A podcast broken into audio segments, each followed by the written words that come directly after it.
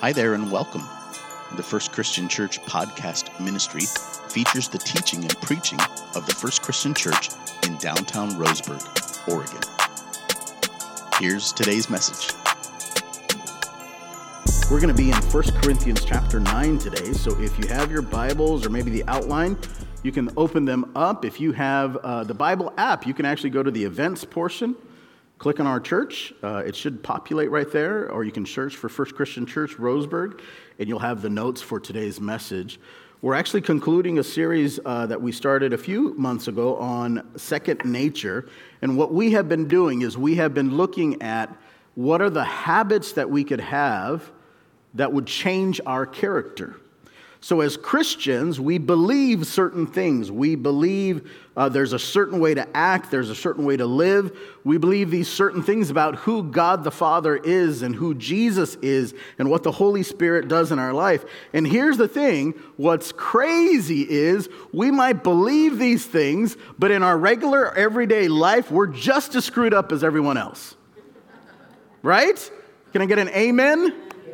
From an honest congregation? Yeah, yeah, yeah. We believe God is the Father. We believe Jesus Christ died for our sins. We believe that the Holy Spirit lives in us and we will get upset in traffic just like anyone else, right?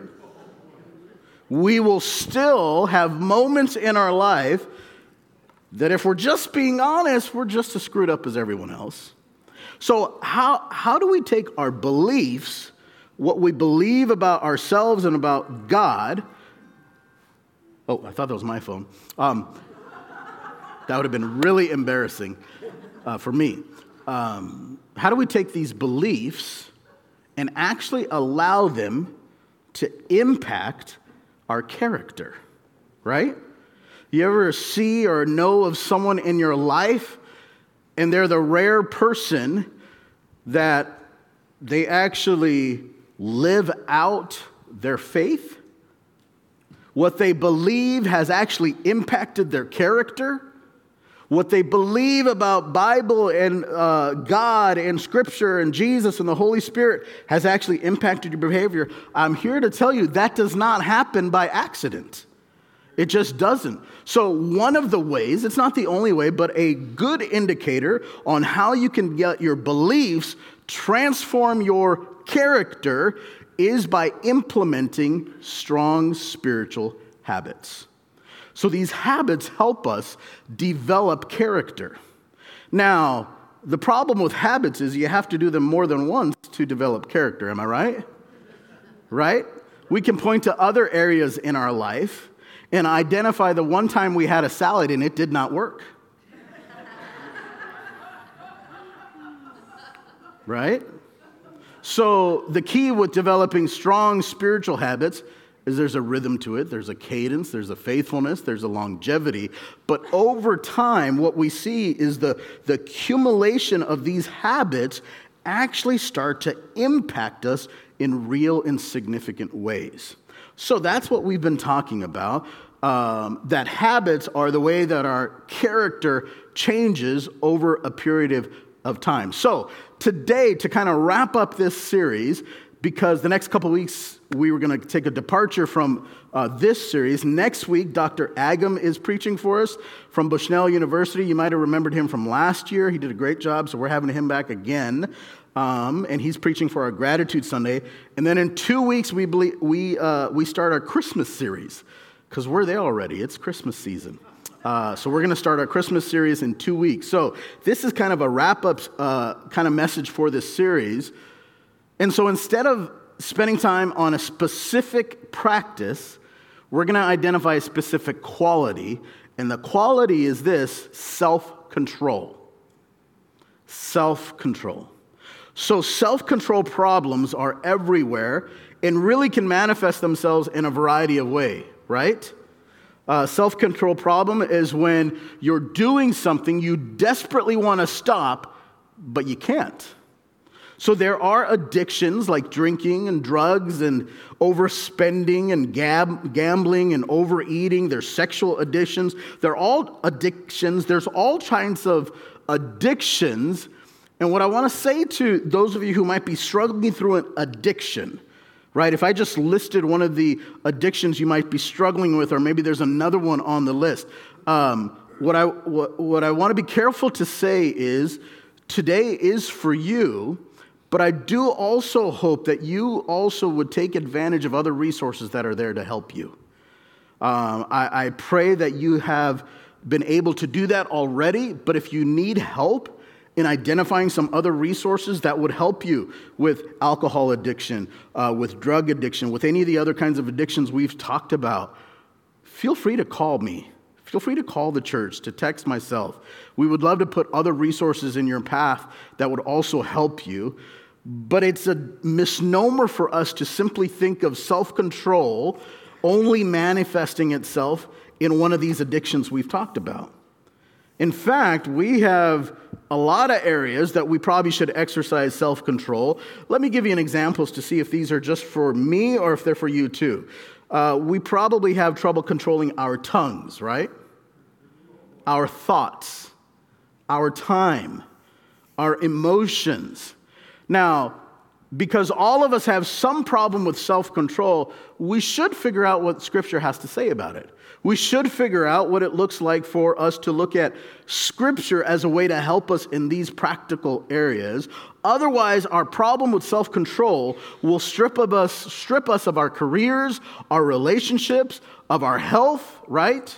And so we want to look at some words from Paul, who wrote these words generations ago in 1 Corinthians chapter 9. So this is where we will begin. 1 Corinthians chapter 9 and verse 23, it says this I do it all for the sake of the gospel, that I may share with them in its blessings.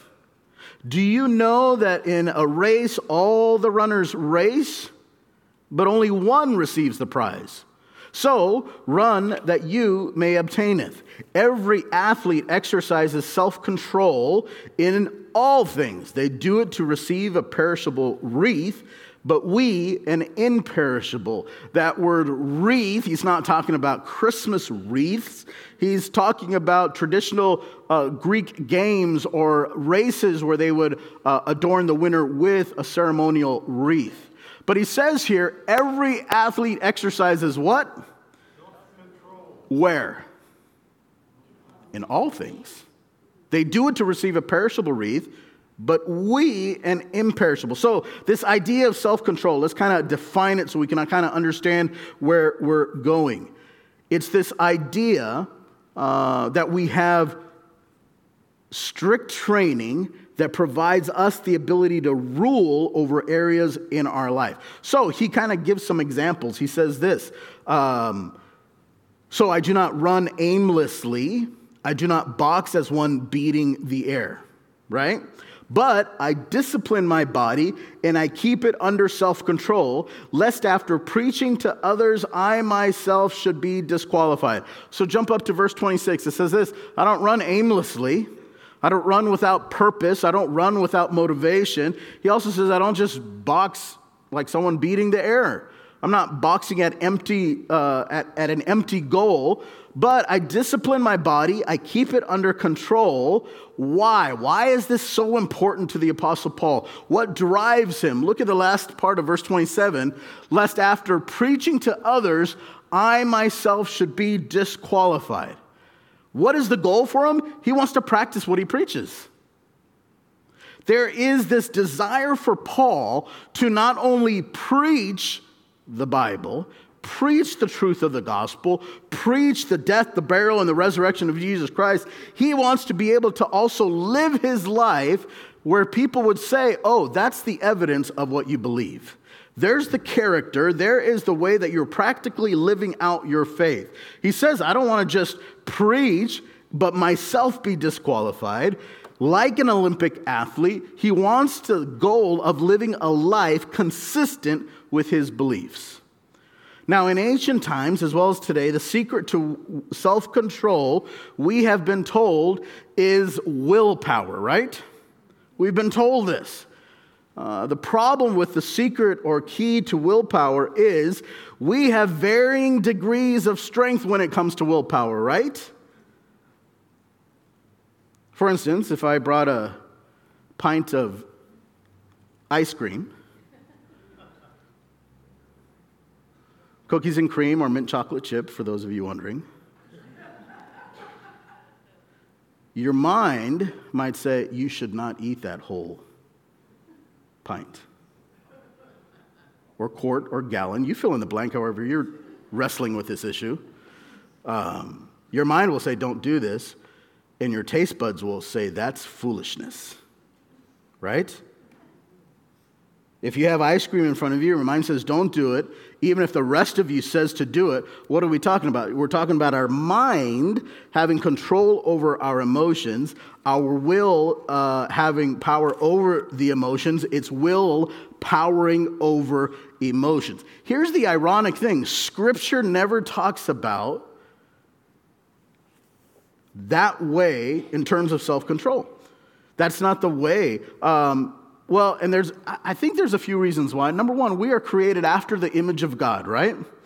Every part of us was created in the image of God. We're in the image of God in terms of our mind, our emotions, and our will. Now, for the Greek culture, which Paul is addressing in 1 Corinthians, the Greek culture, the body was good, the mind was good, the emotions were a weakness. Now, whether or not you believe that might be different, but for the Greek culture, the mind was really important, the body was really important, emotions were a sign of weakness. And maybe you grew up in a household where that was the case for you. You couldn't cry because that was a sign of weakness. You couldn't show emotion because that was a sign of weakness. Now, for a culture that put a high premium on the mind and the body and decided that, the, that emotions were weak, now we're talking to, now let's talk about how Christians view how we are created. We believe that God created us in His image. And one of the reasons why we have emotions is because God has emotions, right? We see it all through Scripture. So we have emotions because God has emotions. In fact, having mind, will, and emotions are all evidence of being created in the image of God. So self control cannot be just the mind and the will keeping our emotions at bay. That's counterproductive because at some point, my emotions will get the best of me. At some point, my will will not be able to control my emotions. And for all of us, it's a little different. So the secret to self control is not willpower. For instance, look at athletes. Uh, the secret to self control is like the athlete. They want things, but they want the prize more than they want things, right? So if you, um, if you were to discuss this with an athlete, they might love ice cream but they have a higher prize that they're chasing, right? So their love for ice cream or whatever the temptation is to take a day off from training or to, uh, to, to, do, to do whatever that would distract them from the goal, uh, in comparison to their goal as an athlete, they have a higher prize in mind. So the will orders the rest of our feelings and our mind. Um, I want to give you a biblical example of this way back in the book of Genesis.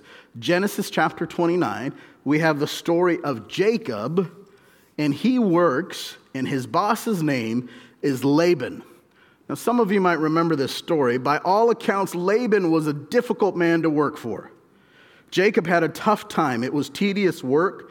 Nevertheless, the two men made a deal, which was not uncommon back, that day, back in the day. We're not going to unpack um, the actual bits and pieces of the story, but this was the agreement. Jacob would work seven years in order to earn Jacob's daughter's hand in marriage, Rachel. It would be seven years.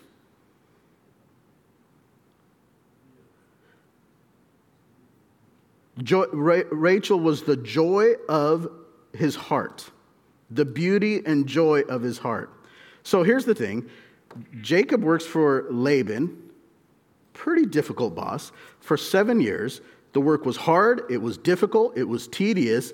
This is how scripture describes it from Jacob's point of view. In fact, read this verse out loud together. Ready, begin. So Jacob served seven years for Rachel, and they seemed to him but a few days. Why? Because of the love he had for her they seemed like only a few days to him. Now, what does this mean? What does this mean? Well, for seven years, tedious, tiring, long, boring work must have been very hard, yet he describes it as only a few days to him. Well, he has set his heart on a higher thing, right? So here is the secret to self control. The secret to self control is not willpower, it is joy power. The secret to self control is not willpower, it is joy power. Because she was his joy, he was able to say no to a whole lot of other things. He was able to say no to uh, quitting before the seven years was up. He was able to say no to uh, listening to his body when his body was too tired to keep on working. He was able to say no to a whole lot of the other things because she was his joy. And as a result, he was able to experience self control in a all things. So it's not a matter of will to clamp down the feelings. It's about setting your heart and desire to the one thing that will order the rest of your wants and your feelings. What is the one thing that will order the rest of your wants and feelings? So if you're taking notes, self control is about the heart, it's not about the will. So let's talk about this practically. Where might you set your heart? Well, let's talk about career success. If you, if your primary joy is career success, then everything in your life will be ordered around you pursuing career success. Now, let's just talk about it for a minute. What are some things that, if you pursue career success, what are some things that'll cost you in your life? Help me out. Relationship? Yeah. It'll cost you some relationships, right? Most likely, it'll cost you familial relationship because you will spend more time pursuing career success than developing strong, healthy relationships. What are some things that you gain from pursuing career success as your primary objective and goal? Finances. We can talk about it. You're going to gain some finances. What else? What's that? Satisfaction. yeah. So you have to weigh is, is finances and, and satisfaction enough to cost you your family? You see? Everything okay, Steve and Rita? Okay. I just want to make sure. I'm hearing you and I just I want to make sure everything's okay. Okay. What can you set your heart on? Um, if you're if your primary goal in life is the approval of others, let's talk about that one. If your primary goal in life is the approval of others, um, what might that cost you in your life? If you're going to live your life so that you're always appro- trying to get the approval of everyone you're around, what will that might cost you in life? I'm sorry? Self esteem. Buddy, that's really powerful, man. Yeah, because if you're always giving of yourself and, and trying to get the approval of others, so you're one person to this person, but you're different to this person, and now you're different to this person, what does that say about how you value your self worth, your identity, right? Now, if you are always pursuing uh, financial security, we kind of talked about that with career sex, uh, career success. If you're always produce, uh, uh, uh, pursuing financial security, um, it might cost you integrity at some point. Am I right? If you are always pursuing pleasure, just pleasure, that might cost you your morality, right? So, self control is not about the heart. It's, I mean, it's about the heart, not the will. Whatever your heart is set on pursuing will order the rest in your life. So here's Laban. He works for seven years for uh, Rachel's hand in marriage. You read the rest of the story. That didn't turn out the way he thought it was going to turn out. But scripture describes that moment in his life that those seven years were but a moment because of the love he had for her. Because of the joy he had for this prize, for this goal, it set in order everything else. So when you think about your spiritual life, what is the one thing that if you set your heart here, it will order everything else in your life? There has to be an awareness of where you are setting your heart. Because if you set it on career success, if you set it on pleasure, if you set it on financial security, the approval of others, feeling self righteous, whatever it is, it will order the rest of your life.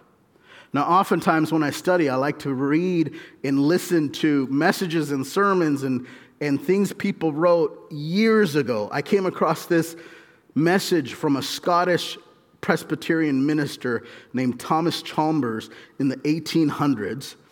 And here's this an amazing insight he has about what we're talking about. He says this We only cease to be the slave of one appetite because another one has been brought into subordination. A youth may cease to idolize central pleasures like partying all around, but it's because the idol of material gain and clear success has gotten the ascendancy. There is not one person transformation in which the heart is left without an ultimate object of beauty and joy. The heart's desire for one particular object may be conquered, but its desire to have some object is unconquerable. The only way to dispossess the heart of one old affection is by the explosive power of a new one. Let me, let me give you an example of how this plays out. Um, have you ever had a teenager who couldn't wake up for anything. Let's rephrase the question Have you ever been the teenager that couldn't wake up for anything? I mean, it doesn't matter if it's church or school or youth group or homework or chores, they cannot get up for anything. Thank you, Haley, for that admission. And then one day something happens. They get a job. And all of a sudden, they figured out what the alarm clock app is for on their phone. And they get up and they go to work. All of a sudden, they're able to stay up late working on something. All of a sudden, you start getting feedback of, man, your teenager is such a good worker and you're looking at this person giving you this feedback and said, Whose teenager? Why? What has happened? There has come a new joy in their life that has set in order everything else. Right? So now the joy, that ever present joy that shows up every two weeks in their bank account, now puts in order everything else in their life. This is what Thomas Chalmers is talking about. Unless we have the capacity to replace the joys we have set in our life, then we cannot replace them, and pretty much everything falls from that joy. We now have discipline. We now have self control because the drive for financial gain in this case has now put in order the rest of their life. They've identified their higher joy. Now, here's the key if your driving joy is something temporary, like career success, pleasures, financial stability, the approval of others, if your driving joy is something temporary, it will help you with your self control but only for a brief season and only for some areas in your life. So, what is the thing? What is the thing that if you set your heart on it, that will bring you self control? Well, Paul gives it to us in the very first sentence of today's text in verse 23. Let's read this verse together. Ready, begin. I do it all for the sake of the gospel, that I might share with them in its blessings. Paul says this I do it all for the gospel. The gospel puts in order everything else in my life. Now, this is a huge sentence. Let us remind ourselves of what Paul endured as a follower of Jesus Christ. We can look up the scriptures, but this is someone who was whipped, who was stoned, who was flogged, who was sh- shipwrecked, who was near death, who, whenever he entered a city to tell them about the gospel, two things would happen. He would plant a church and he would be driven out. Imagine if, if that was your resume as you went to a city. Well, tell the places you've been. Well, here's all the places I've, I've started a church, and here's everywhere I've been kicked out. Yeah, they'll seem to be the same place. He goes, Funny story, that's what happens. I start a church and I get kicked out of the town. They would normally drive him out of town. The word that uh, Luke uses in Acts talks about they would breathe threatenings on his life nearly every place he goes. So here's a guy who's been whipped, who's been stoned, who's been flogged, who's been shipwrecked, who's been driven out of every town he's tried to plant a church or, or, or help followers of Jesus Christ. And Paul says this I do it all for the sake of the gospel. What's his one thing? Well, Paul's single joy in life was the gospel. That was his single joy. And the gospel is this that even though you are deeply flawed, and you always will be, but because of what Jesus Christ did on our behalf on the cross, if you believe the Father's love for you, his love for you now is lofty as the stars, is as unchanging and as high as the mountains. You are endlessly, infallibly, unconditionally loved. And if that is your joy in life, if that's the one thing in your life that controls everything else in your life, you will have self control in some in most of these areas because you are embracing a joy that is higher than any temporary satisfaction you could pursue. Now, what's, what's funny is Paul could have ended the sentence really simply. He says this I do it all for the sake of the gospel. He could have put a period on that and it would have been awesome. We would have said amen and we would have been just as passionate about the gospel being Paul's single joy. But he says this I do it all for the sake of the gospel, that I may share with them in its blessings. So, yes, Paul's single life, single joy in his life was the gospel, and Paul's passion was to share the blessings of the gospel with others. In other words, Paul is saying this I don't want anything to disqualify me from sharing the blessing of the gospel with others. I don't want to miss out on the blessings of the gospel. I don't want to live my life inconsistently because then I would not be able to share in the blessings of the gospel.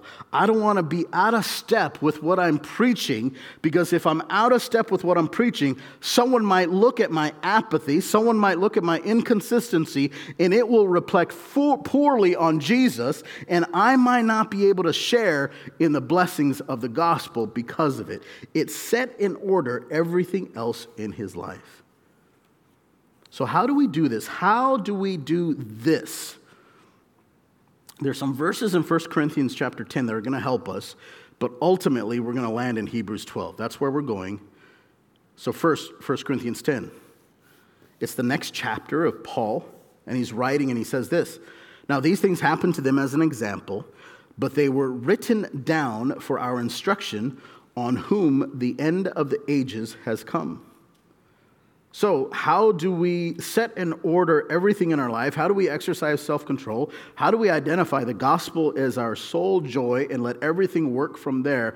Well, first of all, this is what he's saying. He's saying they were written down for our instruction on whom the end of the ages has come. Paul put a high priority. These things written down, he's talking about scripture, he's talking about the sacred pages of the gospel. And so we've talked about the Word of God, we talked about meditating, and until we know the things in our head get into our heart, we continually read them, we continually embrace them. So he talks about Scripture. Verse 12, he says this Therefore, let anyone who thinks that he stands take heed lest he falls, lest he fall. In other words, he's talking about this idea where you have relationships that help you withstand the difficulty of being in the faith. Um, let anyone who thinks that he stands take heed. In other words, get advice, get counsel, pay attention to yourself, pay attention to where you're at, or else you'll fall. And then he goes on in verse 13 and he says this No temptation has overtaken you that is not common to man. God is faithful and he will not let you be tempted beyond your ability, but with the temptation, he will also provide the way of escape that you may be able to endure it. There's a whole lot in verse 13. It's talking about temptation, it's talking about that, that every one of us will be tempted, um, but that God is faithful. He won't let us be tempted beyond our ability. Every time there's a temptation, He will also provide a way to escape it so that we can endure it. But kind of the, the central point of this verse, what He's asking us to consider is this God is faithful. He's faithful. In other words, if you want to endure, if you want self control, then we have to embrace this central thought that He is faithful. Now, Hebrews 12 tells us what faithfulness looked like for our Savior. It says this Therefore, since we are surrounded by so great a cloud of witnesses, let us lay aside every weight and sin which clings so closely. How many of you can identify with that? The sin just sing, clings closely to you. Paul, or the author of Hebrews, is saying, let's lay aside those weights He's, and then he goes on to say, Let us run with endurance the race that is set before us. Looking to Jesus, the founder and perfecter of our faith, who for the joy that was set before him endured the cross, despising the shame, and is seated at the right hand of the throne of God. Consider him who endured from sinners such hostility against himself. And then look at the end of verse 3 so that you may not grow weary or faint hearted. It's really interesting uh, word, uh, the, the patterns of the words and the phrases that are being used. It's very interesting. The writers of Hebrews says this um, we're going to look to Jesus. He's the author and finisher of our faith. We're going to look to him so that we won't be weary or faint hearted. So, this idea of bringing our life under control, of, of putting some measures, some habits in place so that we would develop some character. The writer of Hebrews says, Man, we're going to look to Jesus so that you don't get weary or faint hearted. Specifically, we're going to consider this Jesus knew he would die. He knew he would suffer. He knew he would be betrayed, forsaken by the Father. Talk about, talk about uh, being in a position where you knew the worst would inevitably come, yet he did it. And verse 2 tells us how. He says this Jesus is the author, the founder, and perfecter of our faith, who for the joy that was set before him now, you think about Jesus and you think about what he had to endure in order to go to the cross. And you think after the cross, we see the, the resurrection. After the cross, uh, think about this. What did Jesus attain after the cross that he didn't have before? He had a relationship with the Father, he was one with the Father. Uh, so it wasn't that. It wasn't heaven. He was seated at the right hand of God afterwards. He, he was in eternity past in heaven beforehand. Um, so it wasn't heaven. It wasn't that he would get command of the universe once he went to the cross and resurrected. He had uh, the command. You saw it through the Gospels. The winds and the waves obeyed him. Diseases would come out of people just by his voice. So it wasn't that. He had all those things. What was it that he didn't have before the cross that he had after? I submit to you, it was the joy. It was the joy. It wasn't just willpower, it was joy power. And for those of us who are still wondering what that joy was, who for the joy that was set before him endured the cross, here is the one single passion, joy in Christ's life that set in order the rest of his life. The joy was you. That's what drove him. That was his joy. That was, that was what was set in order everything else in his life. When you see him enduring because you are his beauty and you are his delight, you will be able to endure the temptation to cast aside certain areas of your life. You will be able to endure because he has become your beauty and his, your delight. The knowledge he loved you like that will set your heart to love him like that. Remember Laban and Jacob and the verse in Genesis chapter 29 talked about those seven years, and he said, Man, those were just for a moment because he loved her, because of the love he had for her.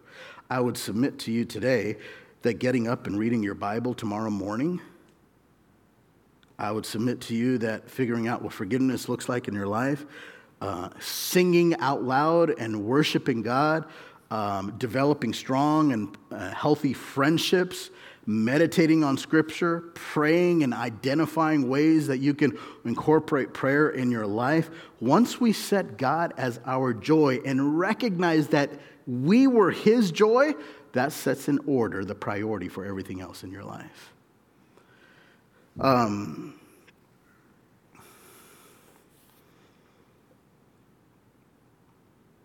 The knowledge He loves us will set our heart to love Him like that. A few years ago, uh, probably several years ago now, we, we started introducing this vocabulary in churches, and it was probably in the mid 70s um, where we started introducing this vocabulary of having a personal relationship with Jesus Christ. How many of you remember hearing that as a kid? Of asking Jesus in your heart and having a personal relationship. And what we tried to do is we try to take really familiar language to help us understand what having a relationship with Jesus might look like. So we ask people to have Jesus come into your heart. We ask people to have a personal relationship. Here's where we kind of um, didn't do uh, people, uh, we didn't do people justice with that phrasing. And the reason for that is this we don't know how to have relationships in the first place. Right? So, if, if we are going to have a relationship with Jesus the same way we have relationship with others, we probably need to define what that relationship looks like. Because if you're like me, you have lived a life where your relationship with others might look like blocking them when you don't want to talk to them.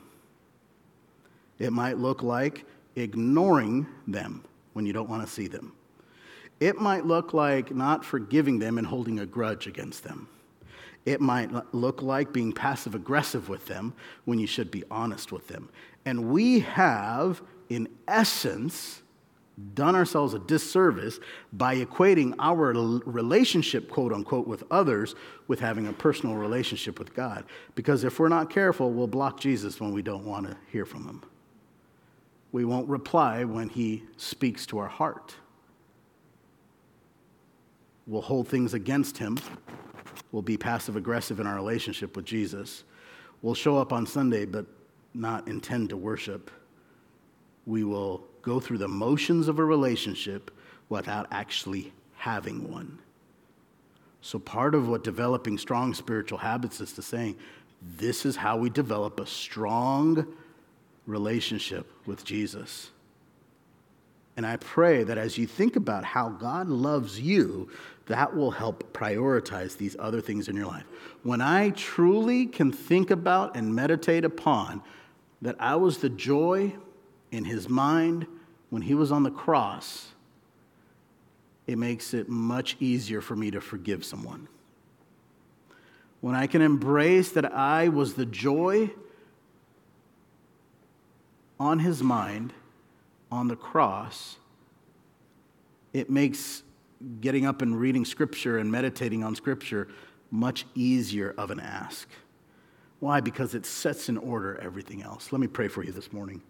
Father, as we consider self control and we consider what Paul is talking about from 1 Corinthians 9 and 10, I pray that. Um, I pray that we would uh, be able to order our lives in such a way that you, being our joy, would be our starting place. Thank you so much for listening to this week's message. If you made a decision for Christ or would like prayer with someone from our church family, we would love to connect with you. You can message us on Facebook by searching Roseburg First Christian Church, or you can email us directly at roseburgfcc at gmail.com. In addition, if you're listening to this message on Apple or Spotify, we invite you to like, subscribe, rate, and review this podcast and share it on social media so others can be blessed as well. God bless you and have a beautiful day.